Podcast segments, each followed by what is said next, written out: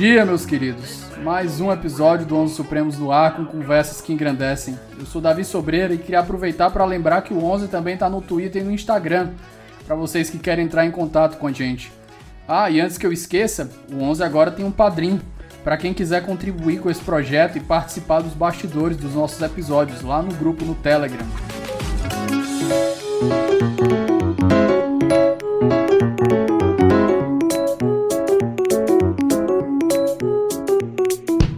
Meus queridos, hoje eu estou numa companhia do coordenador, de um dos coordenadores do grupo que eu pertenço, sobre estudos de Suprema Corte, Alonso Freire. Alonso, por gentileza, se apresenta para o nosso ouvinte.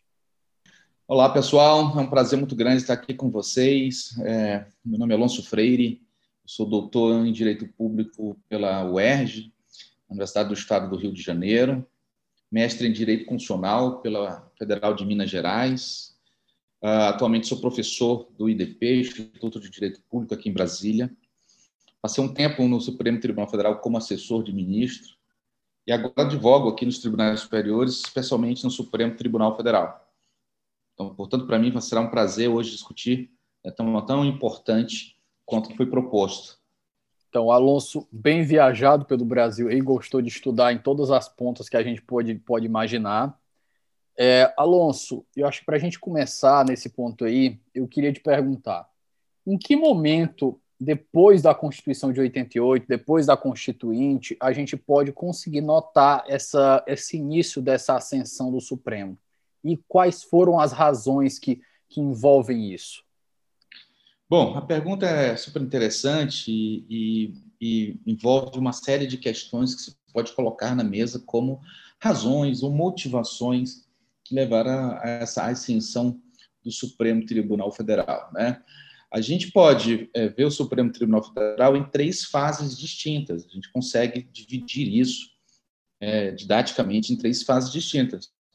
Essa primeira fase, e aí a resposta à sua pergunta me é, exige que eu demonstre para vocês qual é a minha leitura dessa expansão da competência do Supremo Tribunal Federal. A gente sabe que o Supremo Tribunal Federal, diferentemente de outras cortes constitucionais que surgiram naquilo que se é, convencionou chamar de terceira onda da democratização, né, sobretudo aqui na América Latina, que tem início ali no, no, uh, uh, no alvorecer da década de, de 1970, início da década de 90, o Supremo foi uma daquelas poucas cortes que teve que interpretar uma Constituição com uma composição antiga. Né? Ah, ah, por exemplo, se você pegar uma, um país aqui, vizinho nosso, que tenha é, é, feito uma transição é, constitucional, como Colômbia, né, com a Constituição ali no início da década de 90, eles resolveram adotar uma corte constitucional, né, como um novo órgão a interpretar uma nova ordem constitucional. No Brasil, isso não aconteceu, embora a, a, na Constituinte isso tenha sido pensado, mas se resolveu manter um órgão né, anterior, com uma composição anterior a uma nova ordem constitucional. Obviamente, muitas questões ali estavam em jogo. Né? O Supremo Tribunal Federal, embora tenha alguns episódios em sua história que evidenciam uma certa postura uh, altiva em relação ao Poder Executivo e mesmo ao Legislativo, essa não foi uma normalidade na história do Supremo anterior a 88. Então, era evidente que o Supremo, ali no início da década de 90, pós-Constituição, ele se mostrasse autorrestritivo. Né? Então, a gente pode enxergar essa primeira fase do Supremo Tribunal Federal como uma fase de autorrestrição, porque o Supremo se negou a exercer uh, uma série de competências. Isso a gente pode conversar mais à frente. Um segundo momento, né, uma fase que a gente pode chamar de uma fase de expansão é, de suas competências e, e, e ganho de reputação é, institucional vai se dar ali no início da década de 2000, né? com uma nova composição, com um, uma redução de um formalismo interpretativo, e esse é um momento em que o Supremo ele vai conseguir uh, lidar com seus próprios poderes, ele vai uh, expandir suas competências, mudar um, conjunto de, de, de, jurisprudências que dizem respeito ao, à jurisdição constitucional, um avanço no que diz respeito aos direitos fundamentais. E uh, a gente pode também, depois, passar essa fase, sobretudo ali a partir de 2014, 2015, e a gente pode ver isso como um marco é, é, a Lava Jato, mas também isso como um pouco com, com o mensalão, a gente vai ver um momento de certa reversão daquele primeiro, daquele, daquela segunda fase.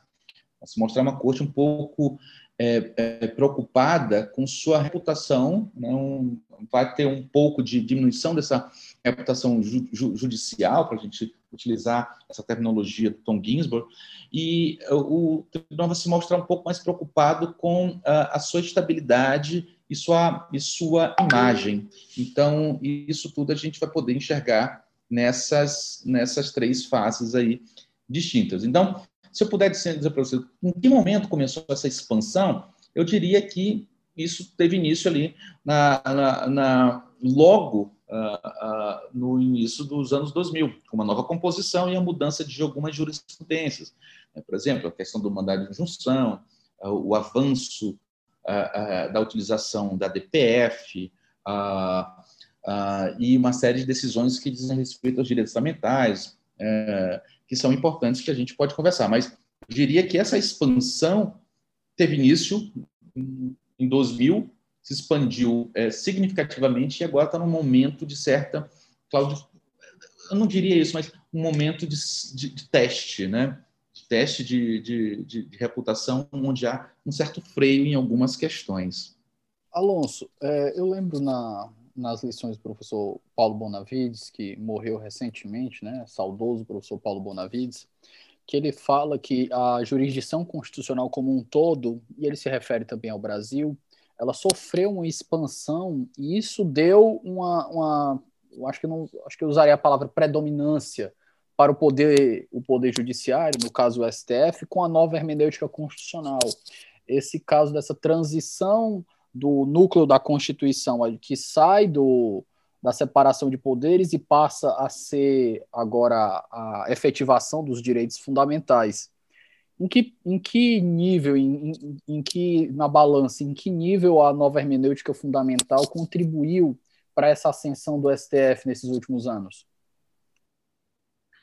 Eu acho que contribuiu bastante, né? É, contribuiu significativamente, sobretudo no que diz respeito aos direitos fundamentais, mas esse não é o único motivo. Eu, eu compreendo que é uma razão importante, mas talvez a, essa razão esteja ligada a um outro fator que eu acho que no Brasil, diferentemente do que ocorreu em outros países, como se deu, por exemplo, na África do Sul, na Hungria, na Nova Zelândia, isso se deu com arranjos institucionais em um processo de constitucionalização ou de reconstitucionalização que fez com que, em um desenho da Constituinte, fosse necessário expandir os, as competências institucionais das cortes.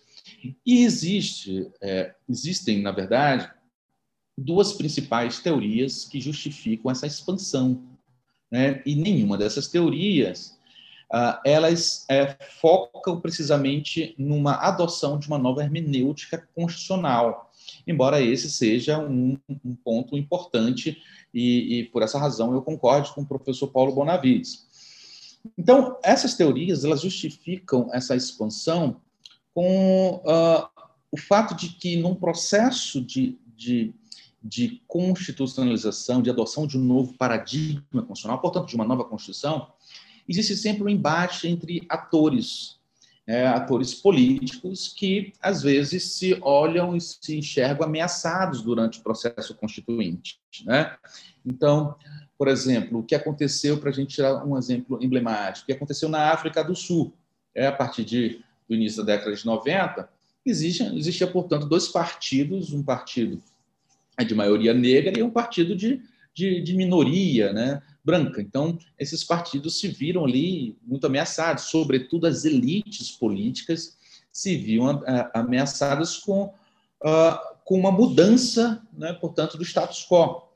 E uh, ao se ver ameaçados, o que, que esses partidos fizeram? Isso aconteceu no Brasil, isso aconteceu na Colômbia, isso aconteceu na Nova Zelândia, na África do Sul, é, em, em próprio Israel, né, a partir do, do, da, da, das, das leis fundamentais, foi: bom, eu não sei como é que vai ficar a minha situação após aprovarmos essa Constituição. Né? Eu não sei se hoje eu sou elite e daqui, após aprovar a Constituição, em que situação estarei. Então, é bom que eu uh, uh, uh, pegue uma, construa um órgão ou fortaleça um órgão é, que irá julgar as nossas disputas futuras com base nesse novo documento. E esse órgão nada mais é do que a Corte Constitucional. Então, por essa razão, por essa desconfiança no que diz respeito ao futuro, é que ah, os constituintes dessas novas constituições surgidas há 30, 40 anos, eles começaram a fortalecer as Supremas Cortes e encher as constituições de direitos fundamentais. Então, o nosso caso, ele também se, se justifica, essa ascensão, embora tenha sido ao longo dos anos é, gradual, uma ascensão gradual, se justifica por essa incerteza no jogo político.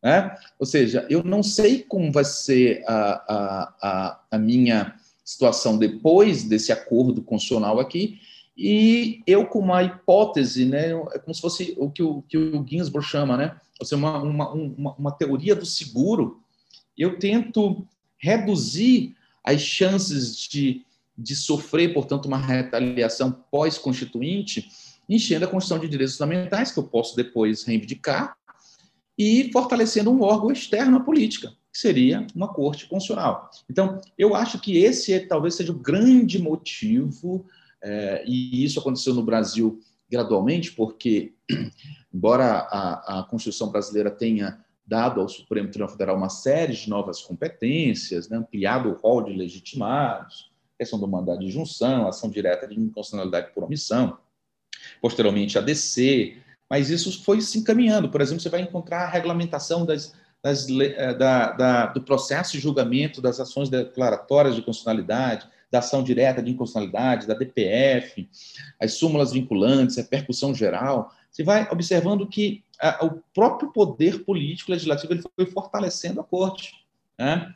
E isso se justifica porque o, o, o, no Brasil, por uma série de razões, é, em especial pelo fato de que uh, existe um sistema, é, a meu ver, é, de pluripartidarismo que ele é disfuncional no Brasil, as disputas políticas acabam terminando no, no Supremo.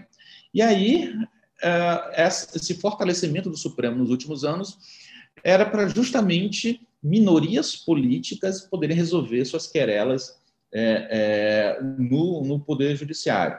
Mas é, é, óbvio que a hermenêutica constitucional ela foi fundamental, o avanço da hermenêutica constitucional, da interpretação constitucional, também nesse processo.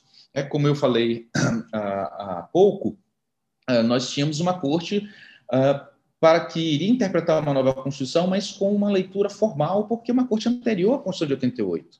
Né, e uma corte ali, inclusive, com membros é, é, indicados durante a ditadura militar. Você vai é, pegar, por exemplo, o ministro Moreira Alves, que tinha um perfil é, completamente formal da Constituição, né? É, uma ideia de, de que é, a corte exerceria, deveria exercer um papel de legislador negativo, mas a formação acadêmica que se deu aí durante os 10 anos após a construção de uma série de juristas, né, que hoje, inclusive, compõem o Supremo Tribunal Federal, o ingresso na academia de uma discussão que hoje para nós é muito familiar, né, entre um, um, a superação de um, de um positivismo jurídico, uma postura que eu gostaria de chamar, e, e acho mais adequada, de antipositivismo jurídico, o ingresso na academia de uma discussão profunda a propósito das novas técnicas ou metodologias de interpretação que se importou a, a, da Alemanha, trazidos ali pelo ministro Gilmar Mendes, sobretudo, e outros acadêmicos,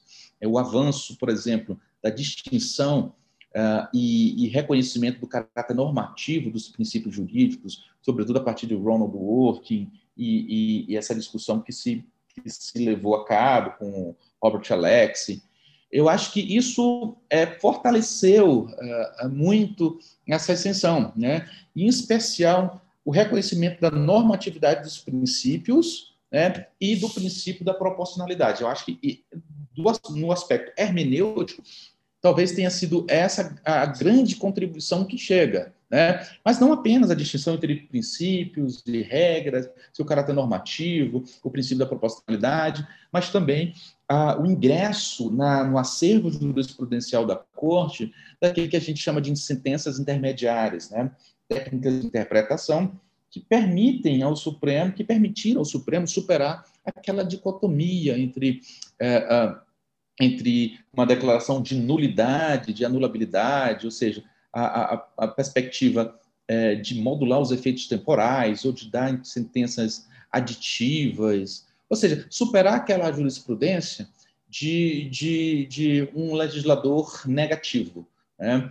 Uh, então, hoje o Supremo ele tem, eu gosto de dizer, que ele tem uma caixa de ferramentas hermenêuticas muito ampla. Né? Tanto as sentenças intermediárias, as sentenças é, aditivas, as modificativas, as de caráter temporal, o princípio da proporcionalidade, da razoabilidade, uma série de técnicas de decisão é, importadas tanto da Alemanha quanto da Itália, mas também dos Estados Unidos. Né? Eu acho que essa nova formação acadêmica dos ministros, muitos ministros a gente sabe que é, é, foram professores, são professores, aí a gente pode lembrar, em especial, o ministro Luiz Roberto Barroso, mas tem o, o ministro Chumar, a gente tem o ministro é, é, é, é Luiz Fux, Lewandowski. Faquin, Faquin era acadêmico também. O ministro Faquin, é, o ministro Alexandre. Então, tem uma série de, de ministros que vieram da academia, que estavam em contato com essa grande discussão né, da hermenêutica, que o, o, o, o, professor Paulo Bonavides, em um capítulo brilhante lá do curso de Direito Constitucional, é, traz para o Brasil talvez com, com um certo ineditismo. Né? E durante muito tempo, na década de 90, se discutiu isso. Então, eu acho que a composição nova da corte, já com esse background, já foi, foi um passo importante. Né? Mas a, a, a ascensão ela não se dá apenas com a hermenêutica, ela se dá também com esse desenho é, institucional que o legislador é, dá à, à corte né, ao longo dos anos. A partir de, 80, de 88, a Constituição, já com uma série de novas competências, né, depois ali com a, a, as leis que regulamentam o, a, as ações diretas, né, o controle abstrato, depois com súmula vinculante, depois né, vamos encontrar com repercussão geral, e acho que, que um ponto importante também que a gente precisa mencionar é o surgimento da TV Justiça, né? que é uma discussão que geraria aqui para a gente uma, uma conversa mais longa, mas eu acho que a, o surgimento da TV Justiça, ela também, é, em alguma medida, foi responsável por essa ascensão, ou seja, por aquela, aquele, aquele momento que eu falei para vocês de expansão da, da jurisdição do Supremo, de, de, de, de ganhar, né, por assim dizer, uma reputação perante a opinião pública. Então, vejam vocês que é um conjunto de fatores, nenhum deles exclui, né, mas a hermenêutica, de fato, ela foi importante, sobretudo porque boa parte dos ministros do Supremo, o ministro Gilmar, que é um dos mais brilhantes ministros da corte, né, o ministro Luiz Roberto Barroso, aí nós vamos encontrar o ministro Faquinha, agora recentemente o ministro Alexandre, todos esses vindo da academia e já com essa leitura mais sofisticada, com um formalismo já superado, né? Uh, uh, uma, uma, postura hermenêutica bem diferente daquela composição que nós uh, acabamos uh, por manter após a promulgação da Constituição de 88. Alonso, nesse ponto aí, eu vou aproveitar para fazer o que a gente gosta, né? Vamos fazer um pouquinho de direito comparado, pelo menos em situação. Eu estava discutindo com um colega esses dias, ele estava me pedindo ajuda para achar acórdons da, da Suprema Corte Americana. E quando eu mandei para ele um de Brandenburg versus Ohio, o acórdão da Suprema Corte tem 14 folhas. E ele ficou abismado, sem acreditar naquilo. E eu lembro de um livro, não lembro do autor, que defende que a, lá nos Estados Unidos as decisões elas têm que ser ininteligíveis pela sociedade. Não adianta você fazer aquele negócio de encastelamento. você faz uma decisão de que só os juristas mais iluminados, só aquela galera que tem que passar horas e horas a fio estudando, vai entender o que foi decidido. E nesse ponto aí, quando você falou da TV Justiça, eu senti muito essa, essa necessidade de trazer esse ponto, porque depois da TV Justiça veio com, com uma decisão do, do ministro Marco Aurélio, salvo engano, quando ele foi presidente interino, você me corrige se eu estiver errado, mas o que você vê depois da TV Justiça é justamente esse caso de eu não vou usar a palavra pavão, mas é os ministros eles não só querem uma, uma atenção para a corte, mas eles querem uma atenção individual. Aquilo ali se torna um, um holofote muito grande para eles. E isso impacta necessariamente na, no, no, tam, no tamanho das suas falas, no quanto tempo eles vão, vão passar falando para ocupar de tempo. E eu te pergunto, quanto do que é discutido ali é realmente necessário? Não seria mais interessante um modelo de aderência em que o voto, o voto condutor, você tem uma aderência por outros ministros, eles precisariam realmente falar ou aquilo ali é realmente um pouco do ego, um pouco de vaidade? Bom, existe uma série de importantes sobre o impacto do televisionamento nas decisões de Supremas Cortes ao redor do mundo. Né? É, no Brasil, a gente é, talvez tenha sido uma das primeiras. Quer dizer, o caso brasileiro do Supremo talvez tenha sido um caso paradigmático, porque, de fato, se, se transmite toda a sessão, né, pelo menos até um pouco tempo atrás, da, do plenário da Corte. E existe uma série de estudos que tentou analisar qual é o impacto disso, quais são os benefícios, né? o que há uh, de, de, perigoso nisso, quais são né, as disfunções dessa transmissão. Né? Uh, algumas conclusões são óbvias. A primeira delas é que, de fato, as, a, as, as sessões ficaram mais demoradas, os votos ficaram mais longos, alguns ministros né, é, tentaram fazer é, se fazer mais inteligíveis, mais compreendidos né, perante a opinião pública. Mas, por outro, a gente é, enxerga algumas disfuncionalidades. É, eu diria que, por exemplo, a, a, a, afetação da corte perante a opinião pública, ou seja, a preocupação, é, melhor dizendo, da corte com a opinião, a opinião pública aumentou. Né? Antigamente, se, se, é, se você perguntasse para qualquer brasileiro para ele dizer assim dois, três nomes de ministro supremo, ele não saberia dizer.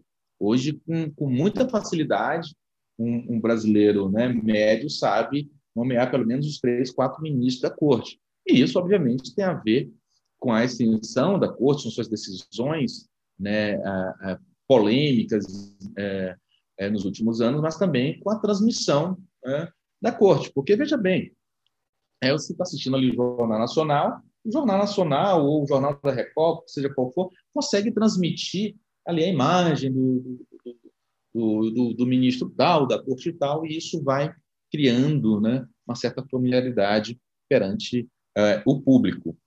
Mas uh, eu diria que uh, existe uma disfuncionalidade que acho que é importante se destacar aqui.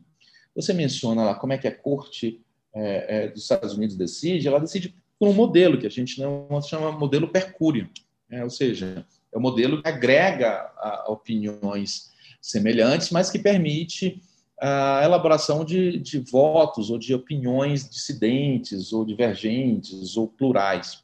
Né? Mas é uma, uma, uma, é uma corte que, de fato, ela se preocupa em transmitir uma mensagem clara. Isso é muito uh, interessante porque é, a corte, inclusive, ela se permite, após divulgar a sua decisão, em modificar o que ela, o que ela é, redigiu na decisão, para tornar a decisão mais clara. Né? É, e é uma decisão que, de fato, geralmente ela é muito concisa e tenta entregar com clareza. Às vezes concisa decidido. demais, né? Diga-se de passagem. Às vezes concisa demais. Né? mas às vezes concisa é com algum propósito, né? É aquela questão que o que o que o Cass Sansen vai chamar ali de, de acordos incompletamente teorizados, né? Ou seja, one case at a time, né? ou seja, um caso de cada vez. Ele não, a corte não tenta é, tenta tomar uma decisão de modo a não antecipar sua opinião é, sobre outros casos, né? Então, às vezes essa essa concisão ela ela tem um propósito, né? Já aqui no Brasil e em outras cortes, nós adotamos um sistema que a gente chama de seriate, né? ou, ou um sistema em que os votos são colhidos individualmente, existe de fato uma votação e não uma adesão a uma tese.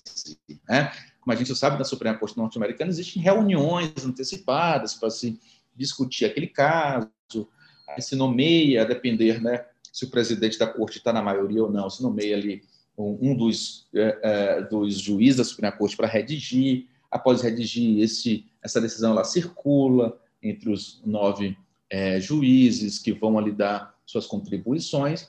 Aqui, não. Aqui nós encontramos um modelo que ele tem uma certa disfuncionalidade e gera uma certa competição, que é você tem um, um relator que é, portanto, designado aleatoriamente, né? Ah, se não houver, portanto, uma, alguma regra ali de prevenção, e uh, ele relata e vota, e os demais é, ministros é, votam ali na sessão né, com seus, seus próprios entendimentos. Né?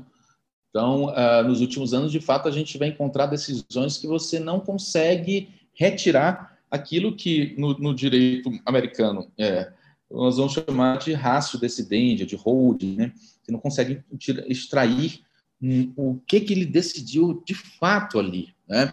É, talvez.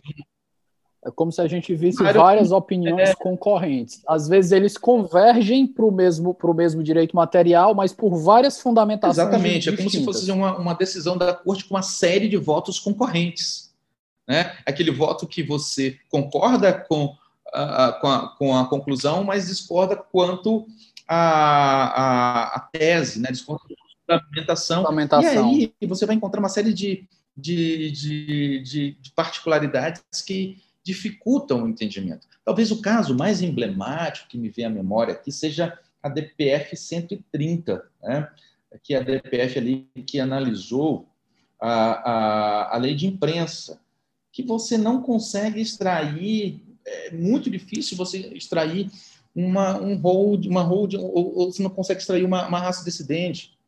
Tanto é que, se vocês observarem, é o único precedente da corte né, em que ela, ao conhecer de uma reclamação, né, por exemplo, uma decisão de um, de um juiz de primeiro grau que manda é, é, retirar de um blog, de um site, uma informação.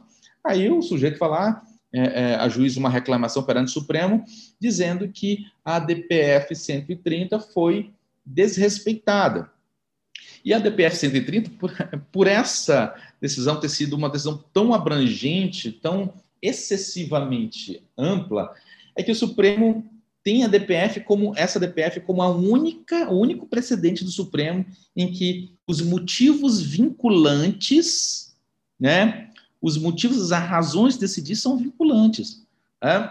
Então, é, é, é, às vezes a decisão do Supremo por esses fatores que nós estamos discutindo, ela se torna tão, é, é, por assim dizer, não incompreensível, mas tão ampla, que dificulta quando você vai manejar, por exemplo, uma reclamação para mostrar a aderência, ou seja, aquele caso é semelhante ao meu.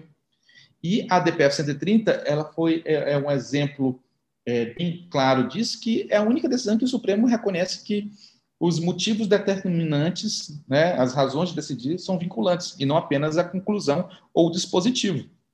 Né? Então, de fato, uh, uh, essa é uma questão que precisa ser resolvida. Já houve tentativa, a gente sabe disso, por exemplo, quando o ministro Luiz Roberto Barroso ingressou na corte, ele, ele deu início a uma prática, né, apoiado por, por vários ministros, de circular o voto antes. Né? Então, é, trazendo um pouco aqui da minha experiência quanto assessor no Supremo, que assessor no Supremo durante cinco anos. Então, alguns ministros, não todos os ministros, fazem circular seus votos antes, manda para os gabinetes, né? É, manda para os ministros os seus votos para que o ministro já saiba o que é, saiba como o relator vai votar, né? Quem, quem geralmente distribui, só para deixar bem claro, é o relator, ele distribui seu voto para os demais gabinetes, os ministros vão analisar e já vão saber que ponto discordar. Isso facilita a discussão. Né? Isso foi um, uma, uma, uma, uma, uma convenção institucional muito interessante, mas que não diminui essa dificuldade aí que a gente tem de compreender melhor a interpretação do Supremo, as decisões do Supremo Tribunal Federal. E isso, obviamente, dificulta ou diminui aquele caráter pedagógico. Né? As cortes constitucionais, elas possuem, devem exercer esse caráter pedagógico, não apenas ao jurisdicionado direto, aos autores, aos requerentes das ações é, em que ele é, a, decide, mas também a própria política, os, os, demais poderes e a sociedade de um modo geral. Né? A, a, é preciso que as cortes é, assumam esse caráter pedagógico, até para que expectativas de comportamento sejam estabilizadas.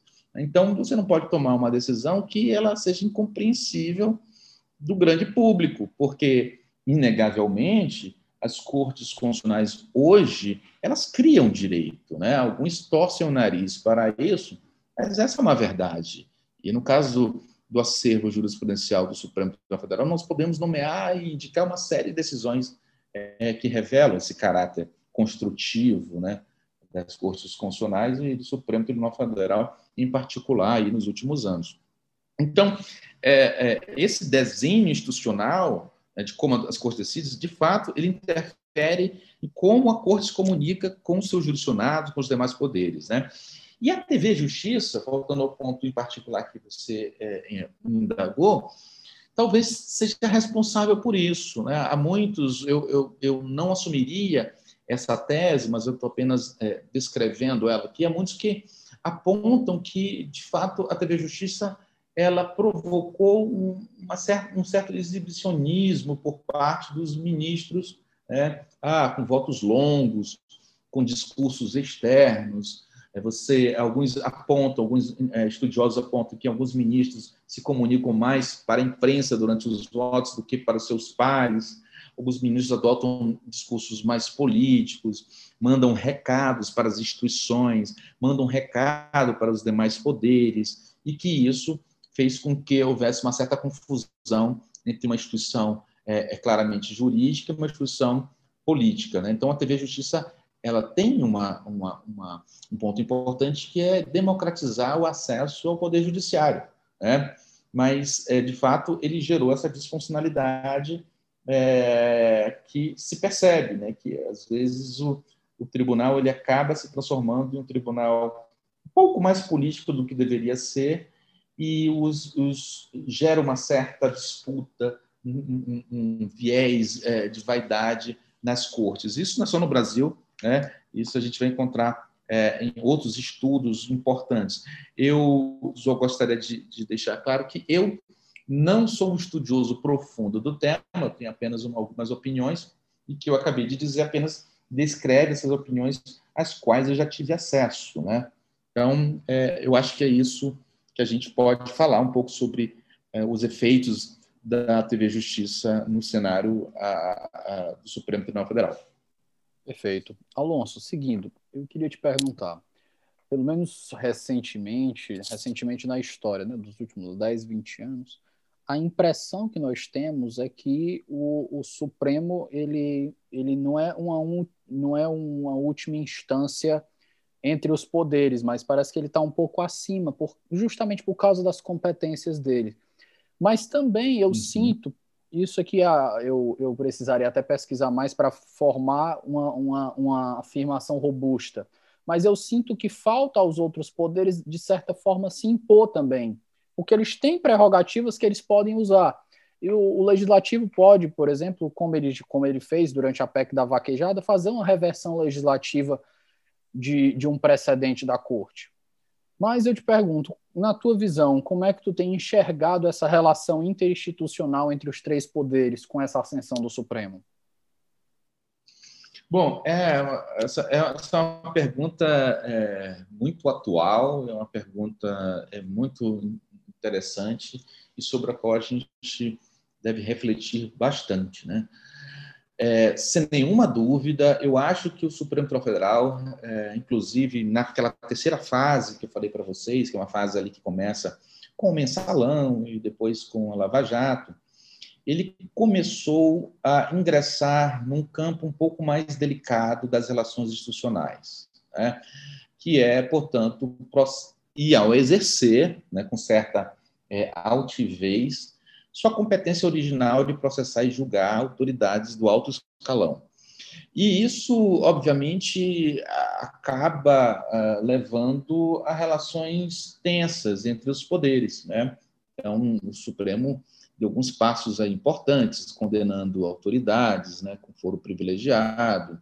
O Supremo começou a exercer uma série de competências suas, né, é, é, recebendo ações penais, né, abrindo inquéritos, inclusive uma decisão tomada anos atrás, que se repetiu é, recentemente, né, andando prender um senador da República, né, Cídio Amaral, né, por, um crime inafiançável em flagrante, recentemente a, a, a prisão determinada pelo o, o, o, ministro Alexandre a um parlamentar, a um, um deputado é, federal. Então, de fato, isso representa uma série de relações que vão gerando uma tensão. Observe que é, na extensão do Supremo, nessa segunda fase, o avanço do Supremo se deu não no que diz respeito a uma certa punição ou julgamento de parlamentares de autoridades de alto escalão, mas quanto aos direitos fundamentais, você pode ver ali, né? A celular tronco, você viu a união homoafetiva, você viu é, uma série de outras decisões no que diz respeito aos direitos fundamentais, né? marcha é, é, é, da maconha, então uma série de direitos que, de fato, não incomodavam o Congresso Nacional e, e talvez o Executivo, porque, como a gente tem um sistema muito, é, é, por assim dizer, de, até disfuncional do, do, do da relação do parlamento com o sistema partidário, né, uma série de, de, de, partidos, não existe um limite para o partido, isso gera uma certa dificuldade em legislar. E quando um órgão, como o Supremo, um órgão, um terceiro órgão, é, com imparcialidade, decide questões controversas, como união afetiva, né, células tronco e outras é, questões relacionadas a direitos fundamentais, união é, é, é, é e, e é, direitos fundamentais, a gente vai encontrar uma certa, é, por assim dizer, tranquilidade no legislativo, porque ele não tem aquele ônus de avançar numa pauta que muitas vezes é uma pauta impopular. Né? Ou seja, ele não gasta seu capital e deixa para a corte avançar. Até aí, ótimo, a corte vai decidindo. Né? O parlamento não gasta seu capital, não se compromete, né? muitas vezes não é um, uma, uma, uma questão de, de, de, por assim dizer, de dificuldade de, de se aprovar essa, esses avanços fundamentais, mas uma própria um receio de grupos parlamentares de se tornar impopulares. É comum, é uma corte com desenho institucional onde os, os ministros permanecem até determinada idade no Brasil, isso fica mais confortável. Agora, quando a corte ela avança uh, a partir ali de 2014, 2015 para condenar, até antes mesmo começar lá, para condenar uma série de parlamentares, as questões vão ficando um pouco mais complicadas. Né? É, se a gente for lembrar, utilizar uma expressão ali que os americanos usam, né, que é de backlash, ou seja, de uma, de uma, uma postura de, de reversão de decisões, ou ou portanto de uma de uma atuação que busca reverter uma decisão das cortes constitucionais, isso foi muito pouco utilizado no Brasil, tá? É assim, de um, de um ponto de vista quantitativo, foi pouco utilizado no Brasil. Mas foi. Né? Ah, mas agora avança a questão, sobretudo agora com uma, uma, uma proposta de, de, de, emenda constitucional, que está sendo apreciada precisamente nesses dias, foi apresentada, salvo melhor juízo ontem, de é, é, visando é, remodelar né, aquilo que a gente chama de estatuto dos congressistas, né, as prerrogativas dos congressistas. E, de fato, no Brasil, é, causa uma certa impressão de que o parlamento ele não reage a alguns avanços do Supremo Tribunal Federal como se percebeu em outros países. É sério, é, é, é bem verdade que isso é preciso ser feito com muita parcimônia, com muito cuidado, até para não acontecer o que aconteceu em outros países, como Hungria, né, em que o parlamento e o executivo, em especial, reagiu a, a, a uma corte constitucional absolutamente altiva e, e, e, e ativista, né, depois can, praticamente cancelando todo o avanço jurisprudencial da Hungria e depois o empacotamento que aconteceu agora na Polônia. Isso é muito é, tem que ser, ser, visto com muito cuidado, né, com muito cuidado, porque é, isso pode levar a, a consequências que a gente não consegue prever. Mas eu, eu poderia dizer para vocês que, de fato, às vezes o, o, o Congresso, ele, uh, no que diz respeito à Suprema Corte, ele poderia ser um pouco mais assertivo e um pouco mais responsivo, né? Eu diria isso. Né? Uh, obviamente, essa responsabilidade com muita deveria ser feito com muita parcimônia. Então, eu, eu poderia dizer que isso está sendo construído aos poucos, né? a gente vai ver o que, é que vai acontecer com essa PEC apresentada agora. É, existem alguns movimentos, alguns parlamentares que se, se opõem com mais fervor às decisões da Corte, geralmente esses parlamentares que têm uma agenda, um viés um pouco mais conservador, mas eu acho que existe um desenho institucional na corte que na, na Constituição brasileira que impede um pouco isso, né? Muitos parlamentares estão sendo investigados, são investigados, então já, já, já tiveram algumas punições e é preciso principalmente quem está no comando, quem né? Tá no... Quem está no alto escalão que, é, é que poderia puxar uma reação. Já viu isso, né? Mas é claro que é muito produtivo que isso seja feito aos poucos, com avanços, um certo experimentalismo, né? e não com uma, uma revolta, mas eu acho que é preciso, sim, que o, o legislativo, sobretudo, exerça né, as suas competências, as suas prerrogativas, né, sobretudo aí no que diz respeito né, ao, ao seu estatuto, né, a, a, a, as suas imunidades, que eu acho que é algo que precisa ser pensado. Né? Eu não saberia dizer para você qual seria a melhor saída. Penso que os, os próprios parlamentares é, sabem qual, qual seria essa saída, mas, de fato, no Brasil, talvez, talvez, daqui a um tempo, a gente enxergue uma certa modificação institucional e constitucional no que diz respeito essa relação entre o legislativo e o poder judiciário. Acho que é, nós adotamos um sistema, só para a gente é, talvez colocar isso em questão na nossa conversa, é, de nomeação dos ministros, um sistema que tem dado certo. Né?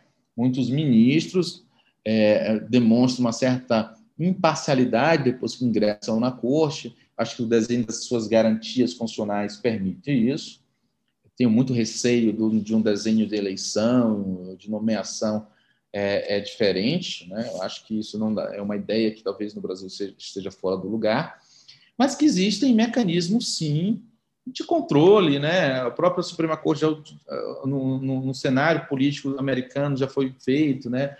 É, processos de impeachment, mas isso é muito é, é uma questão muito delicada e acho que tem que ser visto com muita cautela e parcimônia.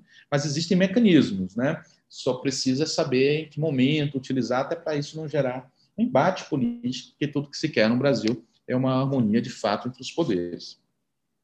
Alonso, é, você entrou num ponto interessante, que é, são os critérios de indicação dos ministros, e notei, no, acho que eu concordo com você, realmente a gente não dá para você importar qualquer coisa de uma sociedade que a gente acha que deu certo, porque duas realidades distintas, né? Então tem que ver como é que ela se encaixaria aqui.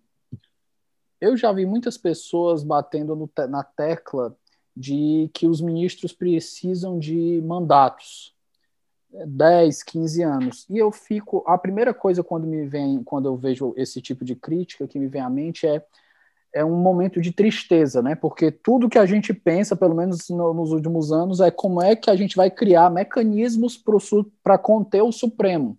Porque o Supremo não está, pelo menos na visão geral, eu acho que eu, eu arriscaria dizer, não está exercendo o, a autocontenção que, que a maioria de nós entenderia entenderia é, como cabível. Mas eu te pergunto, por exemplo, nós temos aqui de novo outro, Supremo, outro exemplo na Suprema Corte Americana, mandatos vitalícios e os ministros eles tendem a sair quando eles sentem que a presença deles pode estar dando um problema cognitivo e isso pode colocar em xeque tanto a credibilidade da corte quanto o próprio legado deles. Então eles pedem aposentadoria. Ou até como pode acontecer agora com Joe Biden, com os ministros progressistas mais idosos, pedirem aposentadoria mais cedo para dar uma vaga para um ministro que vai passar mais tempo, que seja progressista.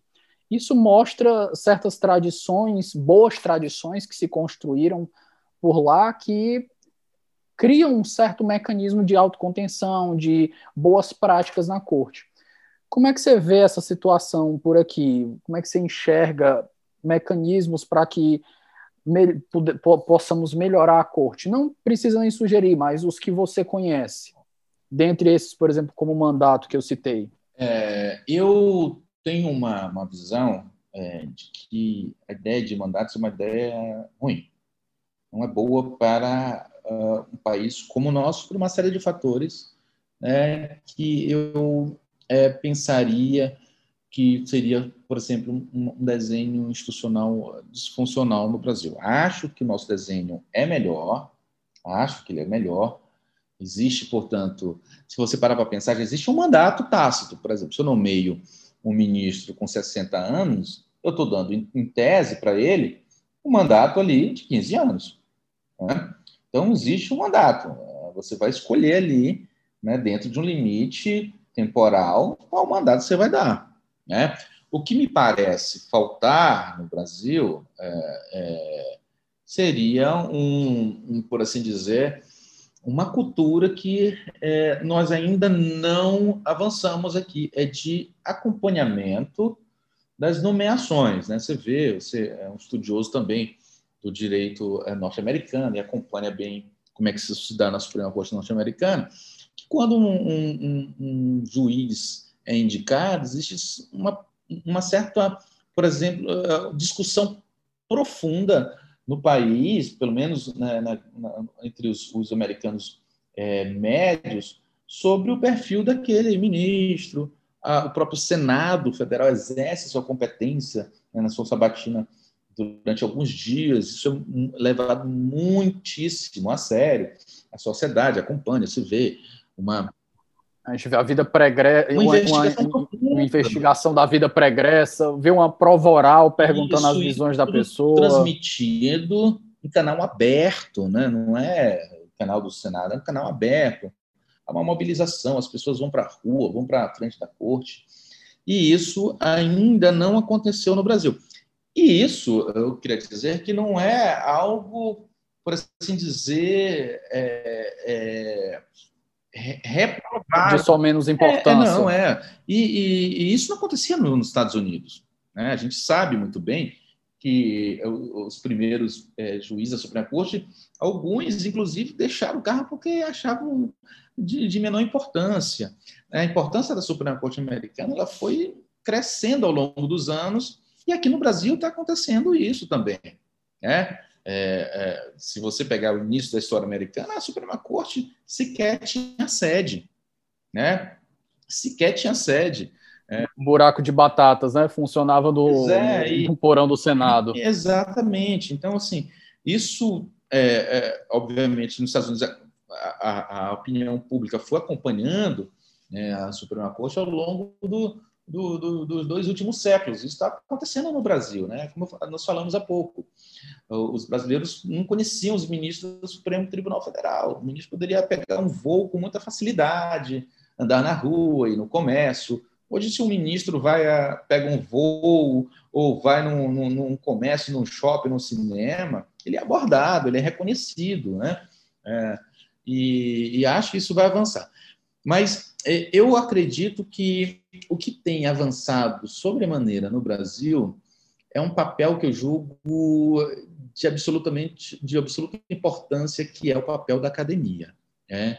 dos estudiosos, de estar ali criticando, acompanhando, divulgando, discutindo, uma série de, de, de, uma série de ambientes, né? Eu acho que esse acompanhamento da academia é importantíssimo, né? E no Brasil surgiu muito recentemente algo que não tinha aqui, né? Que é esse nicho jornalístico voltado, né, ao acompanhamento das, das cortes de decisão, né? Você olha, é, muito recentemente no Brasil, uma série de, de sites um jornalismo especializado na Suprema Corte, no STJ, né? Você vê um de sites importantes que me permitem mencionar aqui, o Jota, o Conju, o e outros mais. Existem sites agora que acompanham as decisões semanais do Supremo. Isso é muito importante. Esse jornalismo, né, ele é importante não apenas para a divulgação do que decisão tá o Supremo está decidindo, mas até para informar a população né, de uma forma um pouco mais é, palpável do que está se decidindo. E o papel crítico da, da doutrina é importantíssimo. Né? Eu, como ministro, eu, como assessor de ministro supremo, eu posso dizer para vocês que os ministros sempre estão atentos a isso, ao que está se discutindo nesses, nesses, nesses sites né, especializados, o que, é que a imprensa diz, o que é que os grandes juristas né, estão dizendo suas decisões, a corte realmente ela é aberta, isso não é uma corte é, é, hermética, não, ela se abre a essas questões. Então, esse papel da, da academia e do jornalismo especializado, ele é muito importante está crescendo no Brasil. Então, eu acho que é, tem um papel fundamental é, nessa questão é, de como é, se, se pode monitorar a corte, né? Então, e isso nos Estados Unidos acontece há muito tempo, né? Muito tempo, muito tempo se acompanha.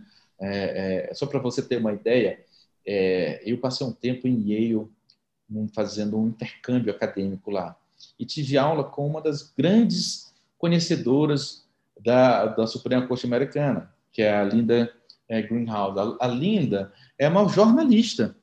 Ela dá aula na Faculdade de Direito de Yale, mas ela é uma jornalista, ela, ela escreve quinzenalmente para o New York Times. Mas ela dava aula, uh, na, na, ela dá aula né, é, é, no inverno em Yale. Ou seja, é, o, o, conhecer a corte, o perfil dela, como é que ela decide, é muito importante para a academia, é muito importante é, que se veja a corte como, como uma instituição é, acessível. Então, eu, eu, eu vejo isso.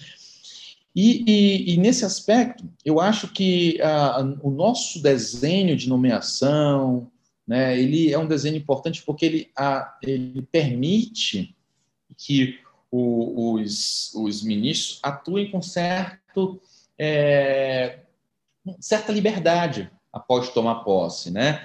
E tal como aconteceu é, nos Estados Unidos, muitos ministros que ingressaram por meio da nomeação de determinado presidente, com determinado perfil, se mostraram é, é, é, opostos ao próprio entendimento que se esperava vinculado a esse partido, a depender, obviamente, da matéria, a depender da área, se é tributário, se é trabalhista, se é previdenciário, o que for.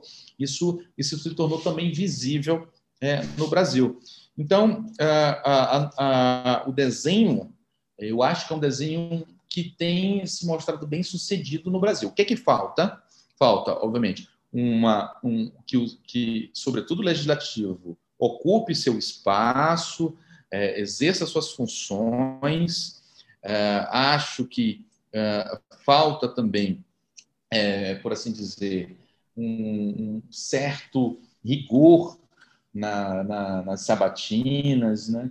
E, e, e, e tenho a esperança de que isso vai melhorar, que nós vamos conseguir né, a academia avançar, parar de ficar discutindo muita teoria e avançar para um estudo mais epistêmico das decisões do Judiciário Supremo, haver um acompanhamento. Isso tem avançado. Você vê aí série de faculdades que têm avançado nisso, a FGV acompanhando é, é, bem de perto os números, o Supremo, a academia tem avançado sobremaneira nisso. Então, esse é o meio que eu penso que, que a gente pode ter de controlar, né? que é a crítica, é a análise, é divulgação de opiniões. Né? É, é, é, eu acho que esse é o instrumento que nós temos. Qualquer outro desenho, é, a gente é ter que utilizar esses mesmos mecanismos. Do, e o desenho da nomeação, por exemplo, como ocorre na, na corte é, da, da Alemanha, um desenho que foi feito para lá. Né? É um desenho que, que, que, que, tem funcionado lá, mas que em outros lugares não funcionam muito bem. Né? É, se a gente pegar um exemplo extremo, é, é, no, no, extremo oposto do nosso, da Bolívia, onde ah, os, os, os é, membros da Corte Constitucional eles vão fazer campanha. Né? Eles vão para a televisão igual um deputado vai em época de eleição. Né? Até que ponto isso é interessante você vender né, uma imagem, é, é, vender propostas de atuação numa corte? Então, eu acho que nosso desenho ele é interessante. Né? Eu acho que talvez tenha, uma, uma, uma um, tenha sido uma boa ideia importada, né, obviamente com, com algumas diferenças, dos Estados Unidos, diferentemente de outras ideias que nós importamos, por exemplo.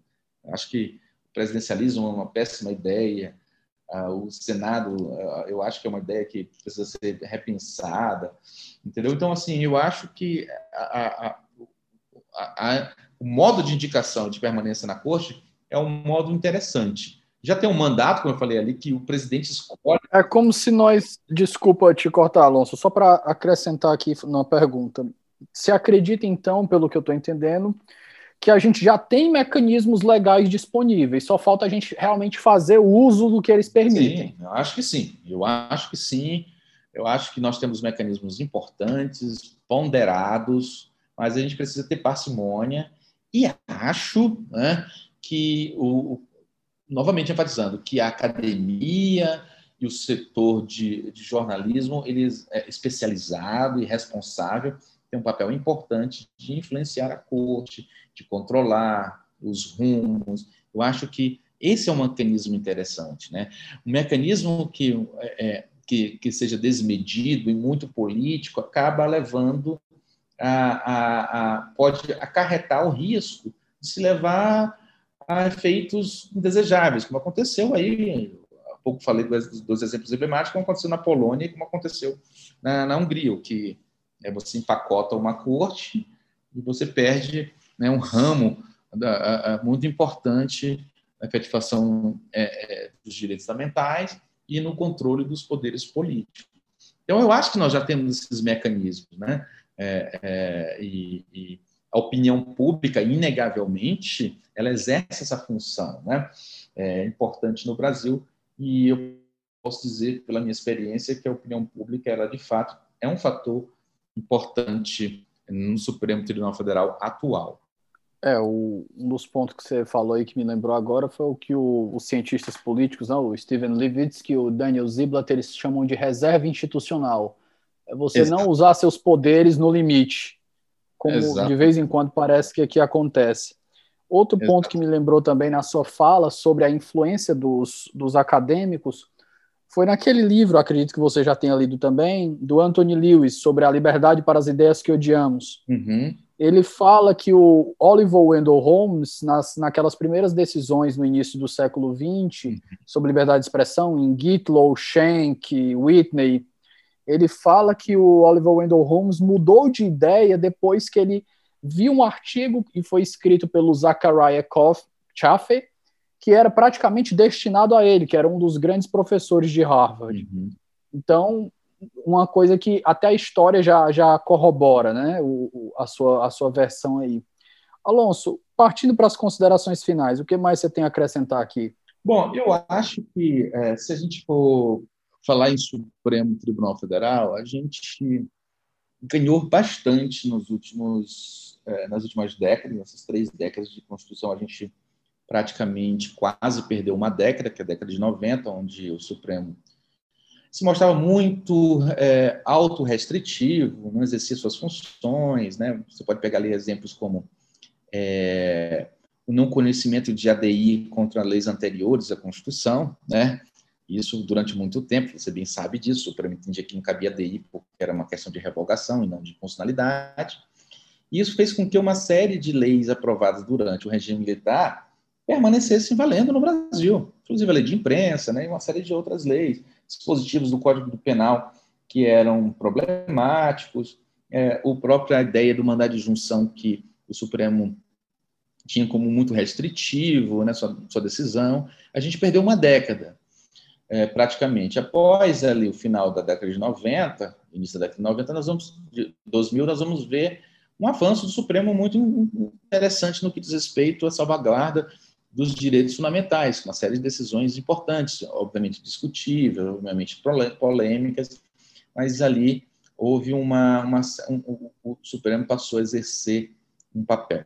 Eu costumo dizer que as cortes constitucionais têm três papéis, né, importantes quando se está numa federação. O primeiro deles é a garantia dos direitos fundamentais, um, um, portanto, um, um exercício contramajoritário de sua jurisdição. O segundo seria o de é, é, é, resolver, arbitrar conflito entre os poderes, é um papel importante, numa federação também equilibrar os poderes na federação, o desenho institucional da federação, como ocorre também aqui no Brasil.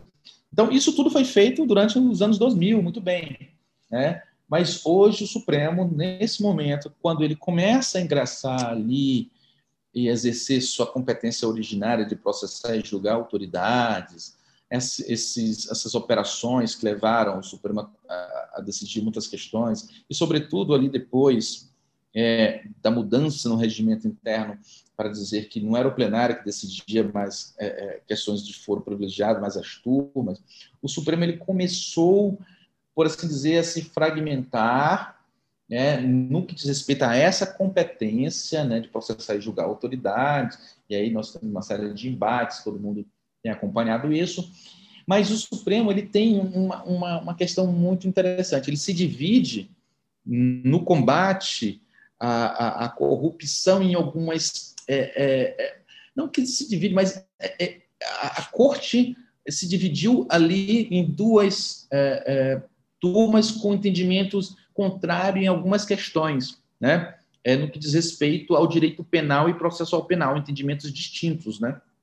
É, todos, obviamente, têm sua visão de como combater a corrupção através de, suas, de sua hermenêutica a propósito das normas penais e processuais penais. Né? Então, nós podemos dizer que nessa área nós temos praticamente, isso diminuiu um pouco, mas duas cortes em uma só, que são as duas turmas. Mas o Supremo, é, ele se une quando está em jogo o seu capital institucional quando está em jogo suas prerrogativas, suas competências. Então, se você fizer uma qualquer análise aí é, de casos paradigmáticos em que a corte teve que atuar contra o parlamento, ela se uniu no plenário, né? Você pode ver ali o caso do Delcídio, né? o caso agora do, do, do deputado Daniel, né?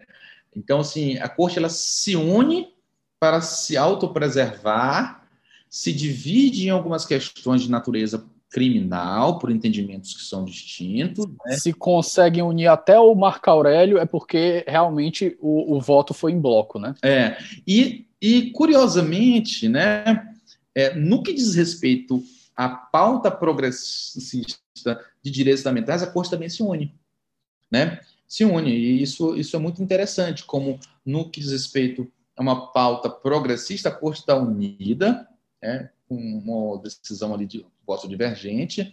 No que diz respeito à autoproteção após uma decisão polêmica de controle né, ou de exercício dos, é, é, é, de suas competências contra o parlamento e o executivo, ela também se une. Né?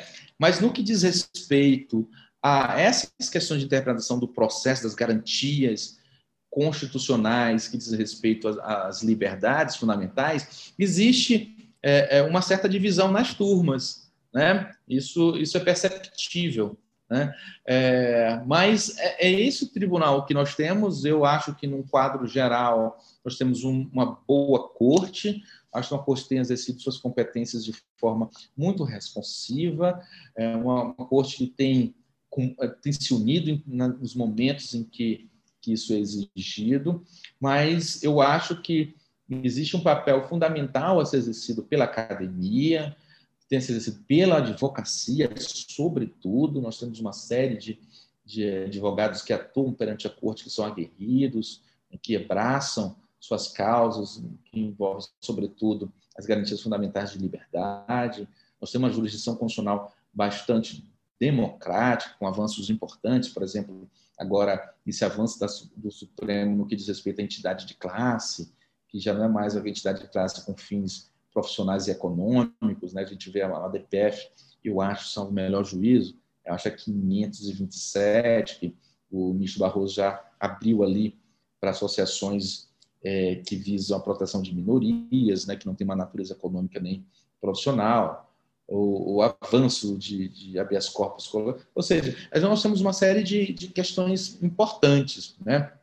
Mas eu acho a, ainda que é preciso um controle externo, né, no que diz respeito à, à coerência das decisões e um controle por parte do parlamento no que diz respeito à, à, à sua competência de apreciar a indicação por parte do Poder Executivo de um candidato. Não tenho é, absolutamente nenhuma ressalva contra a, a, todos que ingressaram na corte, todos se mostraram independentes e, e exercem sua jurisdição com hermenêuticas próprias, mas eu acho que esse controle ele deve ter ser feito com mais, uh, por assim dizer, por assim dizer, publicidade. Eu acho que a sociedade precisa participar mais disso. Isso é importante. Mas é, até o momento é, me vejo muito satisfeito com com o tribunal, sobretudo se eu comparar com aquele momento em que eu comecei a estudar o direito, então que era uma corte muito distante, ah, eu não sabia os nomes, não tinha é, TV Justiça.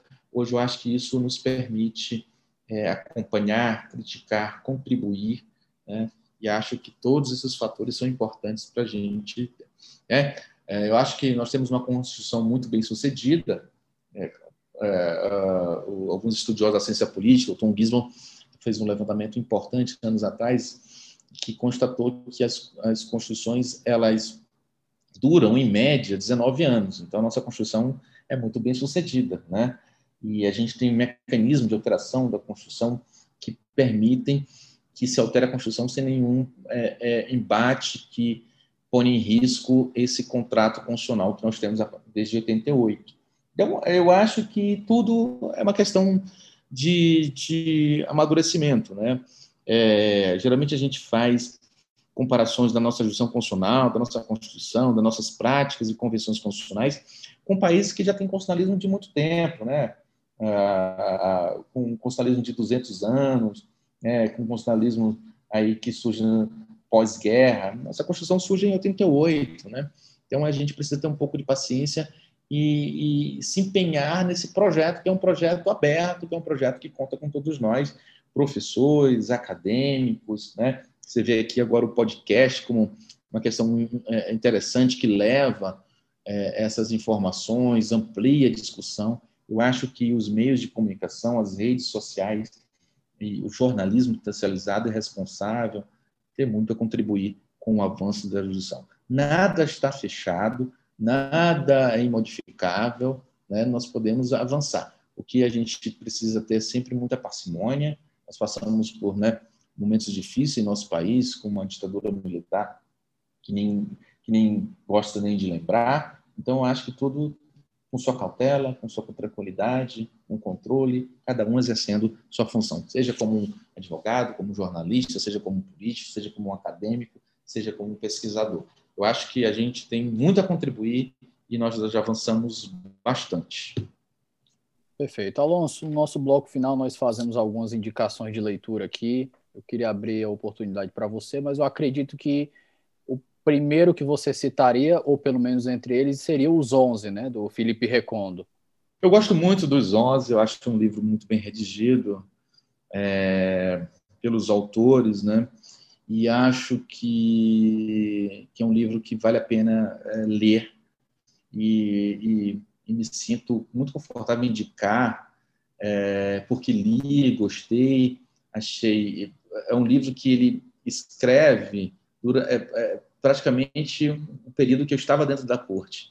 Então, assim, eu pude ver, de fato, que o que é descrito ali, muita coisa aconteceu, salvo as questões que diz respeito às fontes que os jornalistas, que os autores tiveram, que eu não tinha, mas, de fato, é uma descrição muito importante de uma, de uma fase da Suprema Corte que você pode analisar e, e, e precisamente, essa, esse livro descreve essa terceira fase que eu falei para vocês, né, que começa a partir do mensalão e a corte começa ali a entrar em conflitos internos. Né? É, uma, é, é um livro super importante, eu acho, do ponto de vista descritivo da corte. Né?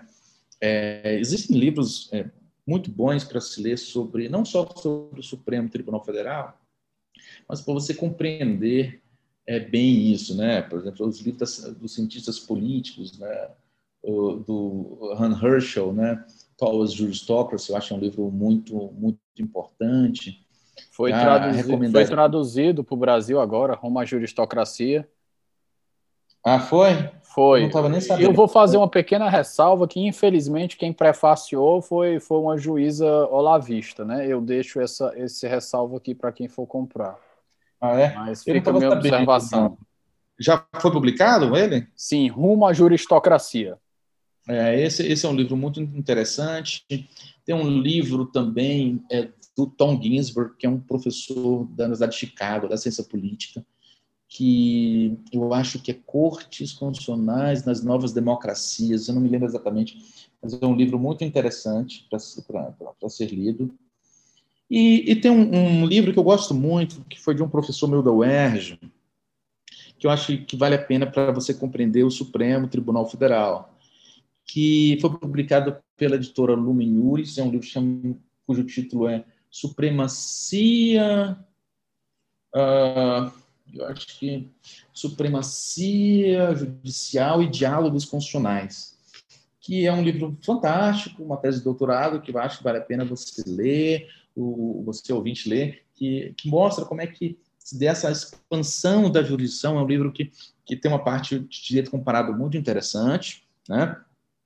Uh, mostra essa expansão da jurisdição no mundo, né, com uma, uma, uma, literatura muito avançada, muito sofisticada, americana, e depois mostra quais são as razões da expansão é, da jurisdição no Supremo Tribunal Federal. Acho que é um livro sobre esse nosso tema, né, vocês me pediram indicações sobre o que a gente discutiu hoje. Então, é um livro é, é, em português que eu julgo muito interessante. Né? Você pode encontrar ele, o nome do autor é Rodrigo Brandão. O Rodrigo foi meu professor na UERJ de Direito Constitucional Comparado, foi assessor no Supremo, e é um livro que eu, eu indico para o leitor brasileiro. E, e, e esses autores, o Han, o Han Herschel, o Tom Ginsburg, acho que são, são autores do, do, do, da ciência política neo-institucional que eu, que eu recomendo leitura. Perfeito. Alonso, agradeço a participação, espero que tenhamos outras oportunidades. Esse ano nós vamos ter outro, outra sequência de gravações aí sobre precedentes da Suprema Corte. Eu acho que será outra oportunidade da gente gravar novamente.